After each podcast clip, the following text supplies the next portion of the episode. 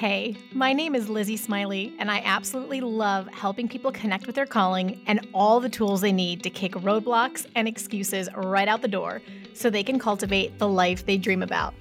If you want to launch, grow, pivot, or scale your Etsy shop, or you've always wanted to develop the mindset and skills to run your own business, then I'm your girl. I've had that entrepreneurial spirit going strong since my very first lemonade stand, and now I'm a work at home mama with multiple online companies and a full time Etsy shop, all while being present with my kids for the everyday chaos and most important milestones.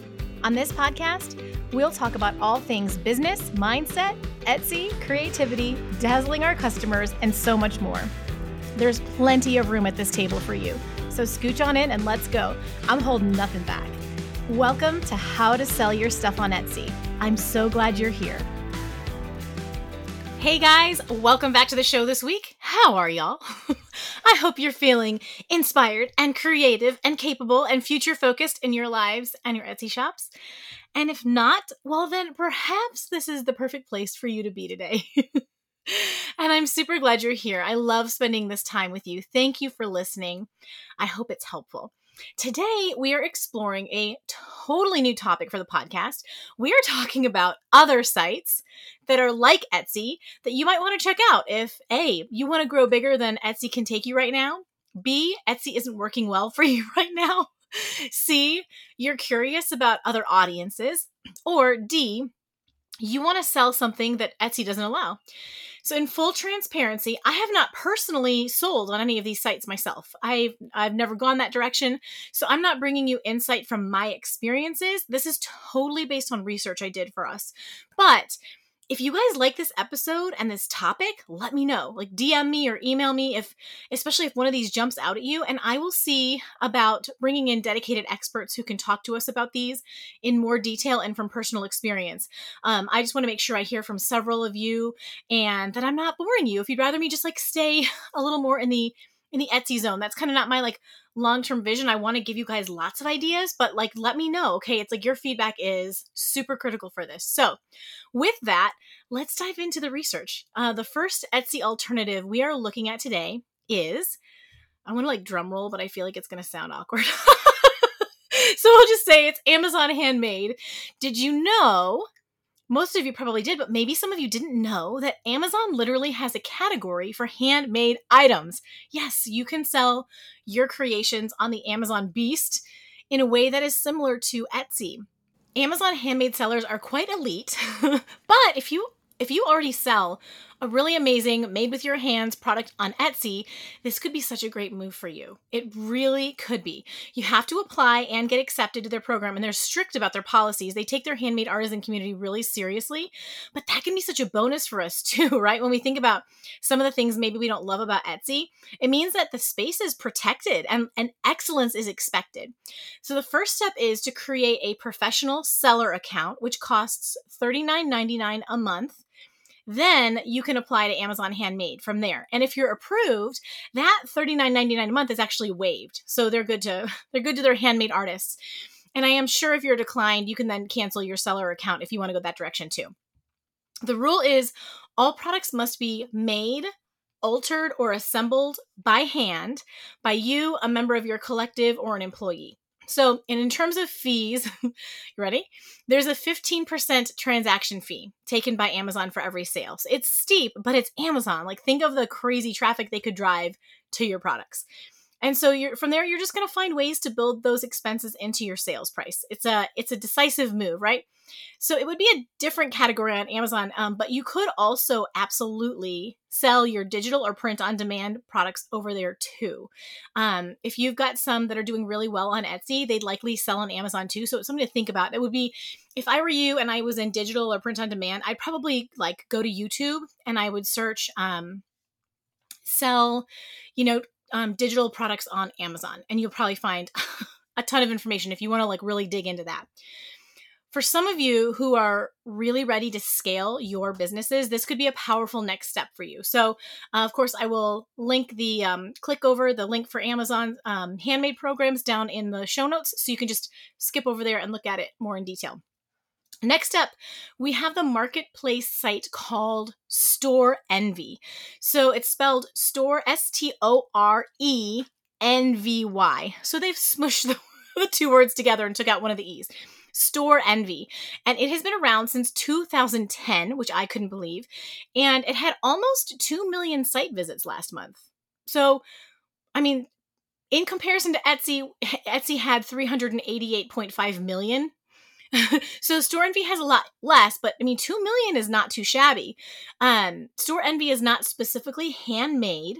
It's not a specifically handmade site which might open up more opportunities for some sellers but they do have a list of you know not allowed items um, which I'll link for you in the show notes so you can take a look in case you're curious. But it's stuff like you can't sell weapons or adult toys or hazardous materials or live animals. Um, of course, you can't sell someone else's intellectual property. But otherwise, it seems like there are a lot more possibilities um, than what we see on Etsy. And so Storenvy calls themselves an e commerce platform for brands which is a bit different from what we're used to. Their site says they are a they currently have um, 56,000 brands, they're calling them brands, selling their products on the platform. Uh, okay, so I feel like the Storenvy site, when I was visiting it, it's not as fancy as Etsy, but it's very clean, attractive, easy to use. It feels current uh, which I like. And I think the fact that they're focusing on attracting brands is bringing in like high quality sellers. So the, the photography you'll see on a, lo- a lot of the listings is top notch. Um, it feels it just feels more professional, more comparable to Etsy. And I was pleased to see this, especially compared to the feel of several other sites that we'll look at today. Um, this this definitely felt more like a comp, a comparable marketplace to Etsy except for the traffic. Um, Storenvy offers a lot of customization for your shop and brand if you want it. You can you, you know you can get in there and make it all your own, but also the platform allows for a very simple setup just like an Etsy shop if you, the bells and whistles just aren't your thing. The basic platform for Storenvy is free to start, um, but they do offer payment plans if you want to add more features. So I, I kind of like it. They're letting you kind of customize. They also have a 15% transaction fee when you make a sale. And their motto is they don't get paid until you do. I don't know, these numbers, the percentages are kind of okay, all right, we got a plan for got a got a plan for more profit there. Our next site is called Ruby Lane. Ruby Lane is a great site to sell vintage items, um, ranging from art, jewelry, clothing, dolls, pottery, antiques, glass, silver, and collectibles. Uh, they get an impressive 1.5 million visitors per month. I was happy to see that, especially for like strictly vintage. In my research, I found a site called EcommerceBytes. Uh, which puts out an annual report that I was interested in. It's called the Seller's Choice Awards, and they rank the top e-commerce sites in order of like seller satisfaction. So in 2021, Ruby Lane came in third place, which I mean, for a store I've never heard for heard of, that's not bad. Um, it was above Etsy in the rankings, which uh, Etsy was fourth place. And then um, for context, eBay was the number one. And another site that we'll talk about um, called Bonanza was number two. Super interesting. So Ruby Lane, where you been? Okay, Ruby Lane uh, very much feels like an online flea market. I thought, only a bit cleaner. Um, it, it's sort of like an antiquer's digital paradise. I, I do think the site is well organized and clean looking clean looking though, which was nice because you know you're seeing a lot of pictures of older things, which just naturally is going to affect the aesthetic, right? Searching is easy. Everything is well laid out. I mean, if I were into vintage, if that was my thing, I would run and not walk to check this one out. Um, Ruby Lane does not charge a listing fee so long as you list at least 15 items a month. So they're rewarding consistency, which I thought was interesting. There is no cost until you sell, and then they take a 9.9% transaction fee.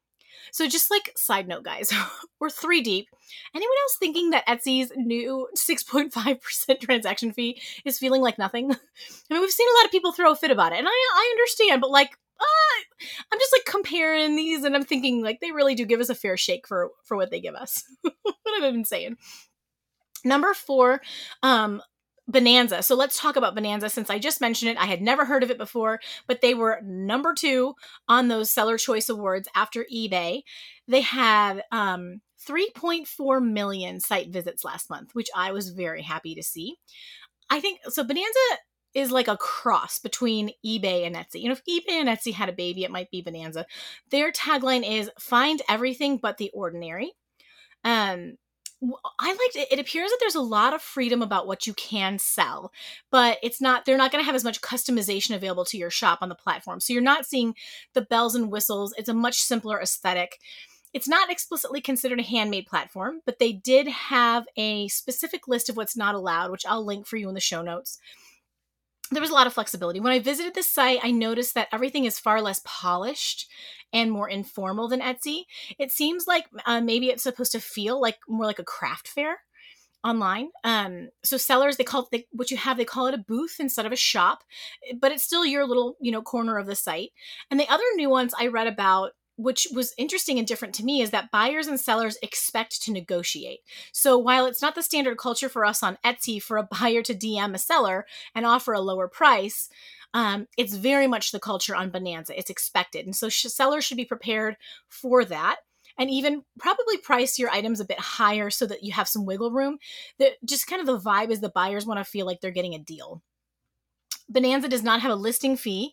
They just charge a 3.5% transaction fee on the final sales price, which I think is a great deal. This may actually explain some of that seller satisfaction rating that they're getting um, from the seller choice. But the fee is also that 3.5% is also applied to any shipping that was charged above $10. So the $10, they don't charge it, and then above that, they do. And then they'll also have a minimum 50 cent transaction fee regardless of the final price of the product. So, you know, you're you're giving them 50 cents a transaction either way. For sales over a thousand dollars, the fee structure is a bit different. I think it's interesting that they're having a lot of sales over a thousand dollars, but my guess is that won't apply to most of us. So I'm sparing us the math and you can look that up. Um, their information was pretty easy to find if you want to learn more about that higher ticket items. Bonanza has um, also has advertising available for sellers, and it's something that you can choose to opt into. It's not mandatory, but I like seeing that's there. I didn't see that on all of these. I thought it was a really interesting option, to be honest. Um, we love that low transaction fee. That was nice. And if we can find a happy workaround for the haggle culture, you know, if that doesn't bother you too much, or you just can get to a point where, okay, like I accept this part of this tra- this platform, I think it seems like Bonanza is worth exploring. This episode is brought to you by the Nonstop Template Shop created by Anastasia's Templates. Okay, guys, listen. This is where I get giddy you know it's good stuff when the coach gets excited okay? This this product is insanely cool. If you currently have an etsy shop where you're selling digital products or you want to start adding some passive income to your existing etsy shop this is the easiest solution ever. I wish i came up with it myself. I say that every day. My good friend anastasia she's a fellow etsy coach and she focuses on the digital product niche. She offers this monthly membership where she uses her genius and exceptional design skills to create a gorgeous template that you can then sell in your own Etsy shop. Insane. You can sell her created template. So each month, She's going to send you a new template that you can customize for your shoppers, make your own. You could change colors, you could do different wording or branding or photos, whatever you want to do to make it your own. And then you can sell that template in your own shop to your own shoppers. You could literally create 20 or more new listings each month with each template that you get and you're going to save yourself buckets of time. I think that's why I get so excited. It's like the time factor because creating a template from scratch can be a ton of work because you've got to think through the actual like template, constru- the construction. Is it something people want? The design, the functionality, how the end user is going to like use it and download it. There are so many factors. And that is why this is one of the most ingenious solutions for creating passive income ever, because it takes so much of the work off of your plate. You'll never have to create templates from scratch again. And you're going to get like tried and true designs by someone who has mastered this niche. I know I'm gushing, I know, but I'm so excited for you because the path just got so much easier with this solution, you know. And by the way, like her monthly membership for this is a steal. So, check it out, save yourself time, start adding passive income to your wallet. You can see all the details and bunches of testimonials over at howtosellyourstuff.com forward slash template. Again, that's howtosellyourstuff.com forward slash template. And I cannot wait to hear your results. Next up is a site called Aftcra. A F T C R A. My research showed that it only gets 22.9 thousand monthly visits, which does not excite me. Um, as a point of reference, my website, howtosellyourstuff.com, got over 8,000 visits last month. And like, let's not forget that Etsy had 388.5 million. I, would just hope that a marketplace is getting way more traffic than an Etsy podcaster like me. Um, I, although I'm not 100% convinced that the traffic numbers I have found are correct. I, I do think even if they are off, though, they're probably giving us relative information. So, most likely, AftCra has by far the lowest traffic of all the sites we've discussed up until now. That's that's probably a reasonable assumption. I just wish accurate data for or um I could find really accurate data for what the site visits are for these sites. It wasn't it just wasn't public information. So I wish it was easier to find for you, but I think we're getting some relative information. And that aside, AftCra is a marketplace specifically for handmade goods made in the United States. Um, so I'm sorry if you're not in the US, but I did say so. P.S. In my research, I stumbled upon folksy.com, F O L K S Y.com, which is the same kind of um, platform, but for the UK. So British friends look at folksy.com. Um, AftCra defines handmade as made by hand and not by machine, and typically, therefore, superior quality. They allow you to sell handmade or handcrafted products upcycled or repurposed products, and printed products. I couldn't find anything explicit about digital products. However, I did. Um, I was able to find digital coloring pages, so they must have some allowance for it. They're they're clearly allowing some digital products. You have to kind of, I think, get in there. It wasn't obvious on on just the uh, before unless you signed up to be a seller. So unlike Etsy, the digital and print on demand space on AftCra is massively untouched. But again, their traffic, their monthly traffic appears to be kind of low, in my opinion. The site is certainly simpler than Etsy, but I thought it was quite nice. They've done a good job creating an online marketplace that doesn't feel sketchy, which I, I, think is key.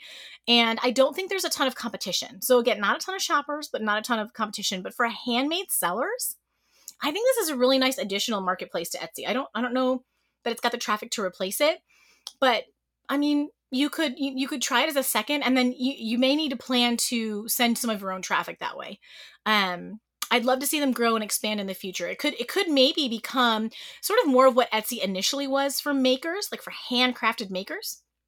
I guess we'll just have to wait and see. In terms of costs, AftCra has no setup fee or listing fee. However, there is a 7% transaction fee when you make a sale. So kind of similarish to Etsy there. Our next site is iCraft. The company is called iCraft Gifts. It's a Canadian based company that allows sellers from all over the world to use their platform. It was founded in 2007. They had 35,000 visits last month, according to that site, similarweb.com, which is the resource I use to check all these sites that I'm not totally confident in. I just couldn't find anything else. Um, the iCraft site itself None of the other sites did this, but iCraft claims they had 1.3 million visits in the past six months. So, I mean, that suggests a really different monthly visit count than, you know, than what similarweb.com was saying. So, I mean, do with that what you will. Neither source is perfect. But if what they're saying is true, it does make a much more interesting platform from a, a shopper traffic perspective. iCraft calls itself the place for everything handmade. And the info page for sellers did not give clear guidelines on what they allow. this part was that was kind of frustrating about this one. It just had a block of um, handmade handmade items, but I kind of scoured the internet and found that apparently you can't sell vintage items or craft supplies.